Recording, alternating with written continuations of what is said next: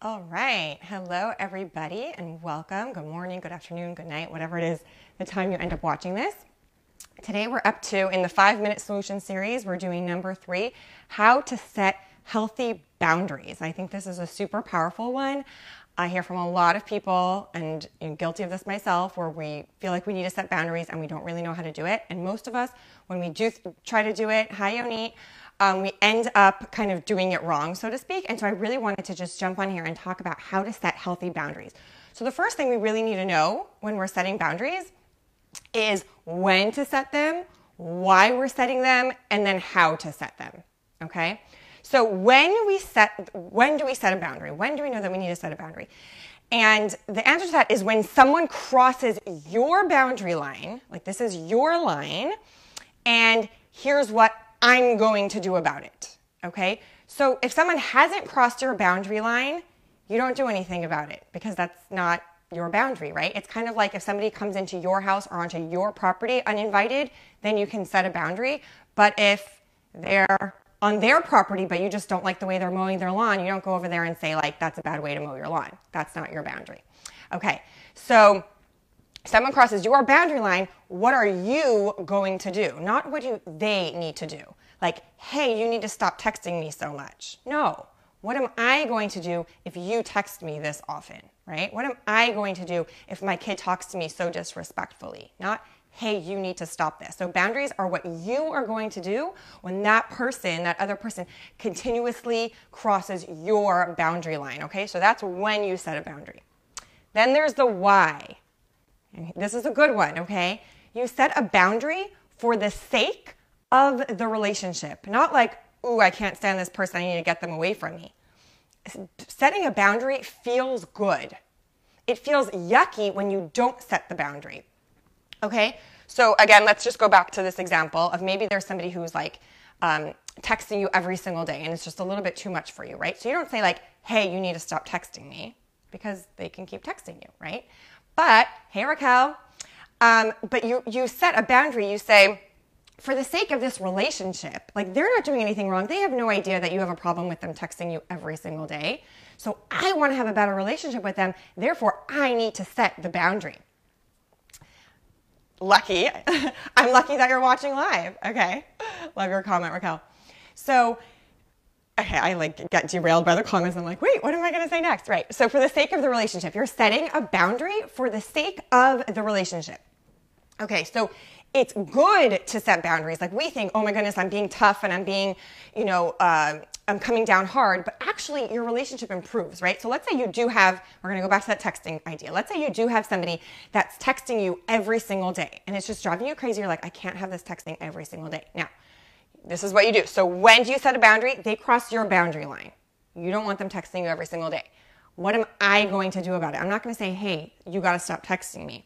I could say, and so that's the when. What am I going to do about it? Why? For the sake of the relationship. And how is out of kindness. It feels good to set a boundary because when you say to the person, you know, um, hey, I love getting texts from you, but every day is a bit much for me. So if you continue texting me every single day, I'm going to, right? Like, I'm only going to be able to answer you once a week or whatever that boundary is going to be. But what are you going to do? Not what do they need to do. So, like, here's another example. Um, like, let's say someone's kid, preteen or teenager or whatever, any age, is talking to their to you as the mother disrespectfully, right? You could say, "Hey, you know, not you can't talk to me like that." Right? That's sometimes how we think we're setting a boundary. Like, you can't talk to me like that. But here's the problem. They can. They are. They can keep talking to you like that. So the, a, a, more healthy boundary would be like, I'm not okay with being spoken to in such a disrespectful way. So, what am I going to do about it for the sake of my relationship with my child, out of kindness in a way that feels good? I'm going to say, Hey, I'd really love to talk to you. But if this is the tone of the conversation, I'm going to walk away. What am I going to do? I'm going to walk away. And I'm ready to talk when, when it's going to be a respectful conversation. So, you see the difference between like setting boundaries is not out of anger, it's not out of putting the other person in their place. It's actually better for your relationship, right? Like, or the texting thing. Let's say someone's emailing you all the time and they're asking you questions all the time in email, and you're like, oh my goodness, I can't stand all these emails, or I don't want all these emails.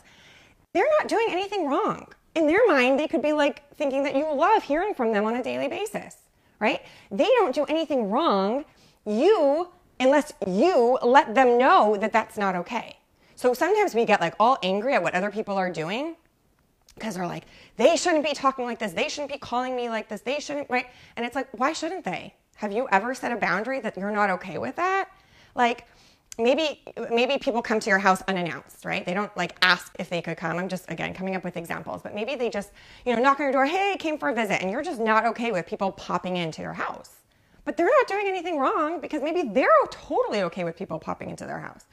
So you set a boundary facebook live and shabbat prep in one day. Yes raquel that's why i'm doing quick ones right? Five minute solution ones but i'm all for anyways, we'll, t- we'll talk about how I get all my stuff done another time. But anyways, so back to the person coming into coming to your house, right? Like for them, it's totally fine. And unless you set that boundary, they didn't do anything wrong. So again, one more recap, and then I'm gonna hop off on hop off of here so that you guys have really a five minute solution. Hi Tanya.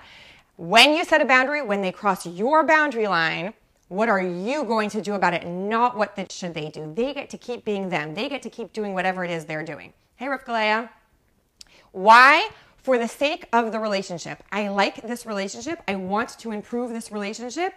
And therefore, I'm going to set a boundary. And I promise you, when you set boundaries coming from that place, it's going to come from a, a much cleaner place. It's not like, it's not like, hey, husband, you didn't take out the trash. You got to sleep on the couch all night. Hope no one ever says that, right? That's not a boundary. That's just anger and hurting a relationship. A boundary would be like, hey, you know, like I need you to do this. And if not, I'm going to have to A, B, and C, right? So you do it out of kindness and it feels really good. And I'll just give you um, a personal example for me. There was somebody I needed to set a boundary with. And I do not like confrontation. And it was really, this actually goes back to confidence. If you watch my confidence training, you know, sometimes um, facing necessary confrontation helps your confidence. Not sometimes, it does. Facing necessary confrontation. So we like like to avoid confrontation, but we're actually hurting our confidence in the meantime. Kind of jumping onto a different topic. But anyways, I needed to set a boundary with somebody and I was like so nervous and I'm like, oh my gosh, it's confrontation, it's confrontation. And you know, I was like shaking before I had to do it. I went ahead, I had that difficult conversation, I did it. Guess what? Our relationship now is so much better because it's clear. It's like, here's what they know to expect from me, what's okay and what's not okay. And here's what I know to expect from them because I set that boundary. So it actually helped our relationship.